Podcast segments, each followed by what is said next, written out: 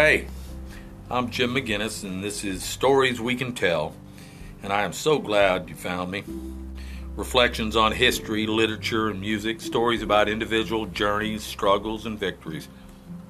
They come in the form of essays and narratives and journal entries and readings from my favorite writers. As I've said many times before, I've spent much of my life studying history, teaching history, and in essence, living history. Rowing that boat, as they say, moving forward while looking backwards. And perhaps without intent, I have been blessed to match, as Frost said, my vocation with my avocation. So how could teaching not be part of the discussion? How could the classroom not be a major setting? It's more than that, of course, but certainly not less. Hemingway insisted that truth is manifested in fiction as well as fact. A figurative expression can be as powerful as a literal one. That said, I sometimes choose to use fictional characters to tell my story. There's a guy you're going to meet sooner or later, Quinn, Francis Quinn. He happens to be the main character in my book. And he's a composite of several heroes of mine, glued together by my own conscience and ego. He'll make timely visits here, mostly when I can't conjure up the audacity to say what needs to be said. The teacher in me loves a narrative, a story. Shelby Foote believed that history is best told that way, so the reader can discover the plots on his own. Well, I'm still working on my plot. After all these years, I'm still trying to find my way, but that's all right. That's okay. I think I said once that the journey is the story, and the story is the trip. If I didn't, I wish I had.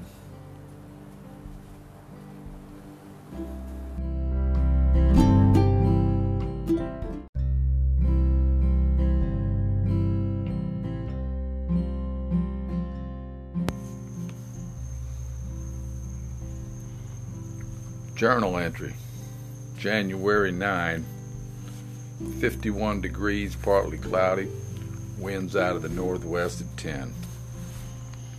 Quote of the day, I have loved the stars too fondly to be fearful of the night. Galileo. 7:15 a.m., beautiful morning, a bit cool for the porch, but a hoodie did the trick. North wind brings the sound of the train loud and clear. I've been up several times during the night. Twice I heard the train horn, and it took me back to the first night in this house. After 7 years in suburban exile, we had finally made it back home to Melbourne proper. No more outskirts for us. We found an old house right in the middle of town, nestled amongst the oaks and sable palms. The long day of moving boxes and furniture was over, and we had collapsed for the night. In our splendid exhaustion, we heard the horn.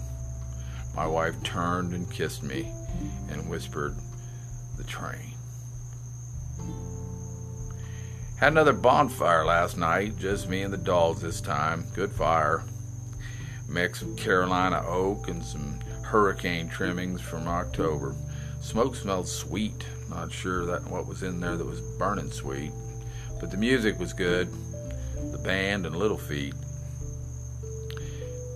Last night's dream was a vivid one, let me tell you. I was lying on the floor of my classroom staring upward while a guitar played. It was Dylan again, that song about Billy the Kid, One Eye Open When You Slumber. I must have listened to that soundtrack too damn much. It got in my head. A boy in my 7th period class who can't stay awake knelt down beside me. Somehow 2 coral snakes were in the room, and I suspect they were the cause of my demise. Billy, they don't like you to be so free.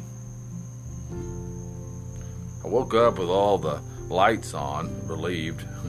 Saddlebags spread across my chest, a collection of columns and stories by Shelby Struther, the late sports writer of the Detroit News. Shelby was a long way away from home in Detroit, but like me, he was a satellite beach boy. His skills, though, as a writer took him far and wide, while mine just kept me close to home. Nevertheless, he kept his ties with Florida.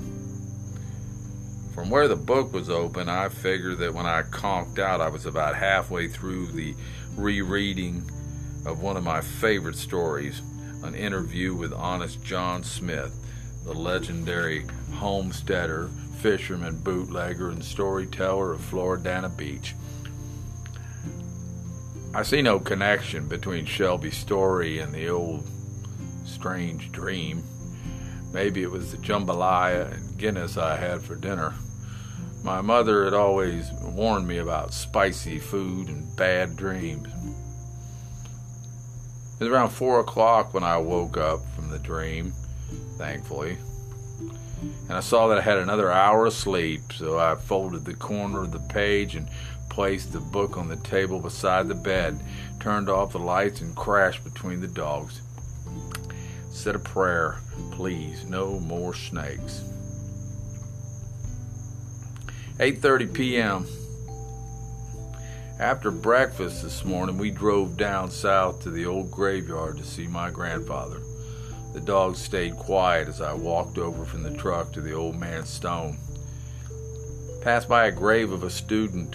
She had been shot by a crazed boyfriend as she sat in her car. I glanced down at her name and tried to keep on walking, but I could not. Her name was Monica, and I remembered her face as if it were yesterday. She had a great smile and greeted me with it each day as she walked in. I began to cry as I cleaned the sand from her stone. I do not understand these things. Couldn't muster a prayer, but then I remembered a nun telling me once that crying was a form of praying. Made my way over to my grandfather's grave on the far side of the field beneath the scrub oak. Sullivan J. Ballard, 1899 to 1978. Sullivan Ballard was buried there alone. Hell, I don't even remember where my grandmother's buried. They had been divorced since before I was born. She could not abide his whimsical ways and casual relationship with work.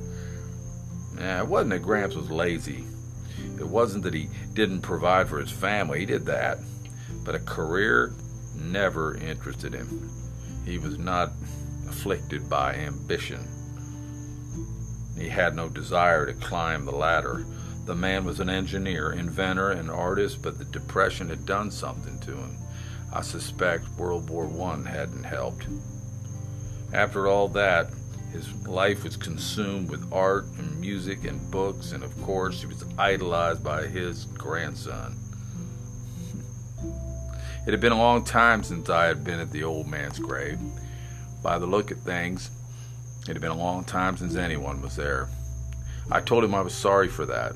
I told him I might be moving on soon, but I wanted to thank him before I left. I swung by the bank on the way home, and the dogs barked the whole time we were in the drive-thru. They know the teller has treats, and they climbed all over me trying to get to them. This morning on the porch, I caught myself lamenting the fact that both dogs were showing signs of age, and I thought about how quickly the human notion of time passes through a dog's life. But almost on cue, Brown Dog rose and walked slowly over to the chair. I rubbed his chin and neck, and he sighed with satisfaction. I could see in his eyes an understanding of time that I myself cannot grasp. It is perhaps what John Muir would call a practical form of immortality.